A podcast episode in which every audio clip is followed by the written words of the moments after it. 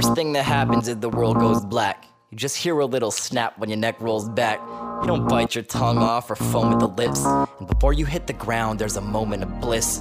Like toking a spliff, it's like shedding your skin. It's better than the best train wreck there's ever been. You have to let it in, as much as it's upsetting. To wake up with bruises you don't remember getting.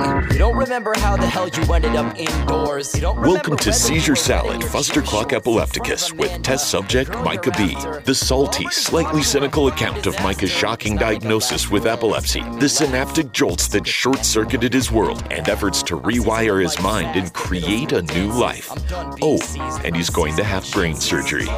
And now, Seizure Salad with your host and electrostatic meat sack, Micah B-Side. Too much. And if the world breaks your legs, you go and beat it with your Welcome to crutch. Seizure Salad, Fustercluck Epilepticus. I'm your host, Micah B-Side, and I'm with Mitch Kiger today as we continue our conversation about shifting perspectives on epilepsy and seizures in general. So sit back, relax, and enjoy. Yeah, the brief history. Oh man, I need to.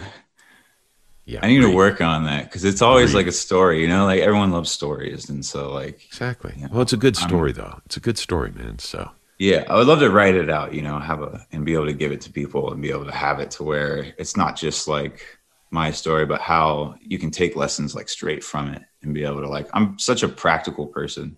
Mhm. Um, you know, at the beginning of all this, you know, I was such a almost the opposite to where all I wanted to do in my younger childhood was just go to the military. I want, you know, I was just I wanted to fight, and it didn't really at the time matter who, what, where, you know, when. I just wanted to be like in one of the most like top arenas, whoever it may be at the time. I wanted to be, you know, my main thing was I wanted to go to SEALs. You know, ever since I was about eight years old, and I loved being in the water and like everything about it, and it was just like tough as hell. And um but the amount of practicality inside of all of it how to, go to these vast extreme environments and to work on your mind to a point to where it not only becomes like just terrible to it becomes to something that like you enjoy. And to learning that like fear and excitement and things like that are on the same level in a sense.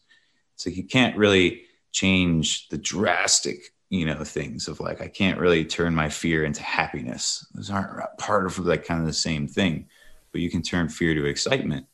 And so at first you know it's, it's always terrifying. Like you know you go to different trainings and stuff and every time that horn goes off you don't know what the hell they're going to do to you or what's going to happen. But it was just this overwhelming excitement in me every single time.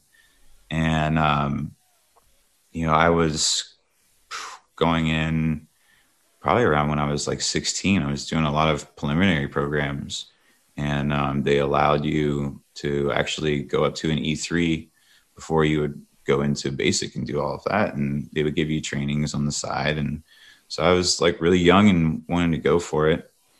And so right before, you know, all these years of training before I left, I was working kind of on the opposite side of the arena um, I was learning Qigong and Taoist meditation, um, which is a lot of nothing, to be honest. At first, just learning what nothing is, and that it's actually potent, and it's you know, it's almost like we were talking earlier. How about darkness? You know, darkness is just you know nothing, and it's potent because it works with our imagination really well. It sparks things, and then you start to go into more of like how energy moves and works within the body, how you can heat yourself up, cool yourself down, you know, harden yourself at the right moments, soften yourself at the right moments, just things that are very simple and blatant, but we kind of overthink. And as a teenager, it was, you know, excruciating because I'm sitting there, you know, shaking, like just hold my hands out. You know, that's all we've been doing. Look around at guys, you know, three times my age, just calm, chill. And I'm just, what is happening? just like, I don't know how they're able to do this. I'm like not doing anything, you know, and then over time you would learn of like you can cycle energy inside, move things inside. And so this all came to a point and I'm learning, you know, both sides of the spectrum.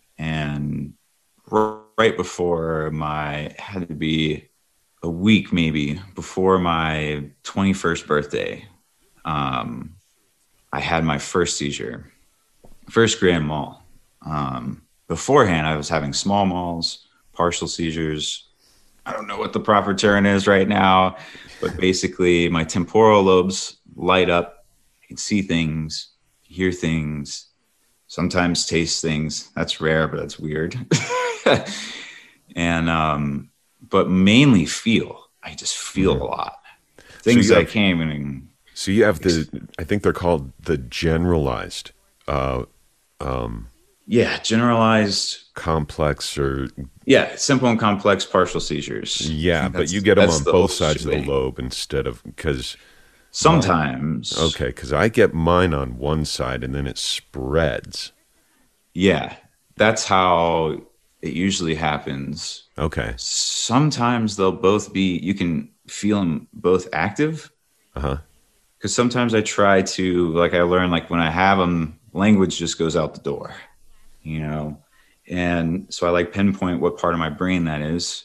So during them, sometimes I'll focus on that area and I'll just breathe, and it doesn't happen too many times, but sometimes I can manage to pick out certain words, piece them together enough to let the person next to me have no idea that I'm having a partial seizure get it together, take what they've said to me somehow, try to run over it and store it enough to where when I come back into consciousness, I can just sway in the conversation or be able to change it just enough to where they have no idea. Yeah. And it's not like I'm trying to hide it. It's more of a sense of if somebody else is aware, I can feel that a lot. And so if somebody else gets scared, even if I'm not scared, I can feel that Right. and it's just like not helpful. so I'm only around certain people that I'll like let them know, and even then, it's sometimes because I really try to hone in of because if I get to the level where I reach out and need help, it's going to be you know serious at a point. Anything before that is just like this. I try to build that confidence of like I got this. This is my own energy. This is me Right. it's not epilepsy attacking me. It's not, you know, some Roman made that word up a long time ago when they were making up all the other names for like what the hell's wrong with people. and so, yes, it's valuable on a medical setting. Yes, it's valuable on a research setting when you have to document things, when you go to your doctor and all of that side. But it's like having it's like having two bank accounts, business account and your personal account. Yeah, there's some words I have to use over here, but personally, I don't really give a shit. you know, I don't call it epilepsy for myself. Right. You know, I don't really have a name for it because then it makes it something that's not part of me. Mhm. And, you know, that's like the first step. It's like the hardest step that you have to make is like the acceptance of it. You know, right after my, you know, that first seizure was so wild. And I told you about it, uh, you know, a couple days ago. Um, it's a really long story, the kill bills. This is to my sick kids. Time to flip this shit. Depakote, Adderall, Ritalin, Pixy Stix. I don't give a fuck what you're riding to the setting sun. Use it as a weapon when it's said and done. It's all too much. Seizure Salad Fustercluck Epilepticus is produced and hosted by Michael Ball. The song Seizure Boy, courtesy of Watsky and used with permission. Find more great music and poetry on his website, georgewatsky.com. Original logo painting by Brent Olson of Olson Studios. High resolution MRI image of Micah's brain provided by the Rockstar Lab techs at UC Health Neurology in Denver. Follow our podcast, like our Facebook page, whatever floats your boat. Just keep listening and join us again soon for another episode of Seizure Salad. Until then, unexpect the expected and remember that it's all in your head. You ever had a grand mal seizure in gym class? That whiplash back when life was dishing out pimp slaps? Fed up and we've all been better, but I'm set to step up. Never let up, cause the fall is just a setup now to get up. Regret'll never get the better of me with the sawed off. When I'm having trouble talking, someone knocks my writer's block off. And if my eyes glaze and my knees drift south, and you ever think to stick a credit card in my mouth, I take MasterCard and Visa for my risk rewards. I'm not biting my tongue, why don't you bite yours? It's all too much.